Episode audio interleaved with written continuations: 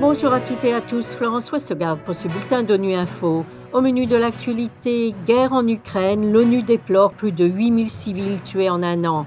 L'Afrique a besoin de paix, c'est ce qu'a indiqué le chef de l'ONU lors du sommet de l'Union africaine. Enfin, nous marquerons la journée internationale de la langue maternelle.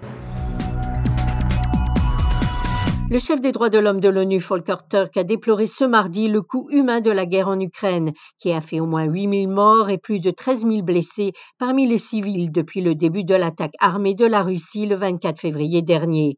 Selon Volker Turk, le bilan pour les civils est insupportable. Les précisions de son porte-parole à Genève, Liz Throssell.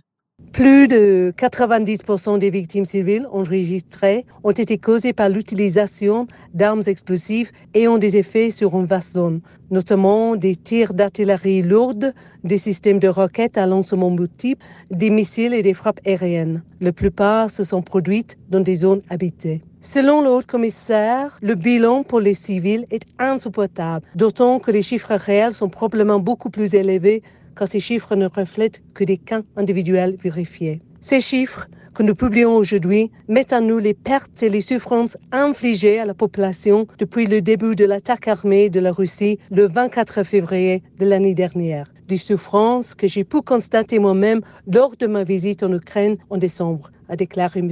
Turk. Il a ajouté que chaque jour où les violations des droits de l'homme et du droit humanitaire international se poursuivent, il devient de plus en plus difficile de trouver un moyen d'avancer vers la paix, malgré la souffrance et la destruction croissante. Les Nations Unies sont aux côtés du peuple africain. C'est ce qu'a déclaré le secrétaire général de l'ONU lors du sommet de l'Union africaine à Addis Abeba en Éthiopie le week-end dernier. Antonio Guterres a également indiqué que l'Afrique a besoin d'action pour la paix. Malgré des avancées observées dans certains pays, il rappelle que le travail de l'ONU devient de plus en plus complexe. On l'écoute. L'ONU est fière d'être un partenaire de paix en Afrique, mais notre travail devient chaque année plus complexe. Le terrorisme et l'insécurité s'aggravent et les conflits sont plus nombreux. Je suis profondément préoccupé par la montée de la violence des groupes armés observés récemment dans l'Est de la République démocratique du Congo et par la progression des groupes terroristes au Sahel et ailleurs. Je souscris à l'appel que vous avez lancé en faveur du rétablissement de gouvernements civils et démocratiquement élus au Burkina Faso, en Guinée, au Mali au Soudan. Nous savons que la paix est possible. L'accord de cessez-le-feu conclu ici en Éthiopie sous l'égide de l'Union africaine, le cessez-le-feu instauré en Libye et les accords de paix au Soudan du Sud et en République centrafricaine, ainsi que les avancées observées en Somalie, sont autant de nouvelles porteuses d'espoir. Nous devons continuer à lutter pour la paix. Néanmoins, pour parler sans détour, les mécanismes de paix vacillent. Le système n'est pas aussi souple et efficace qu'il devrait l'être. Le nouvel agenda pour la paix vise à donner un nouveau souffle au multilatéralisme et renforcer nos opérations de paix dans le monde. À l'occasion de la Journée internationale de la langue maternelle célébrée ce 21 février, l'UNESCO appelle les pays à mener une politique d'éducation multilingue dès les premières années de scolarité.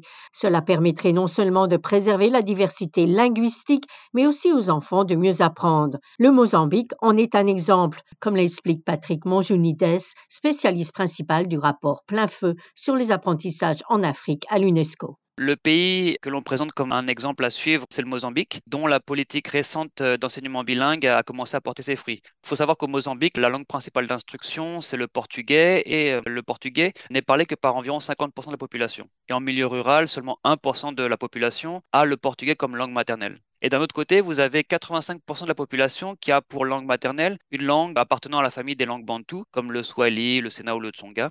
Et après plusieurs tentatives depuis le milieu des années 90, le pays a récemment renforcé sa politique d'enseignement bilingue, donc en langue maternelle et en portugais, avec des programmes de formation des enseignants et le développement de livres et manuels enseignants en langue locale et pour l'enseignement bilingue. Et donc, ce qu'on voit, c'est que après seulement une année de mise en œuvre, les données préliminaires indiquent que les élèves qui suivent leur scolarité dans ce système ont des résultats d'apprentissage sur l'ensemble des matières qui sont en moyenne 15% plus élevés que ceux de leurs pairs qui étudient dans le système monolingue.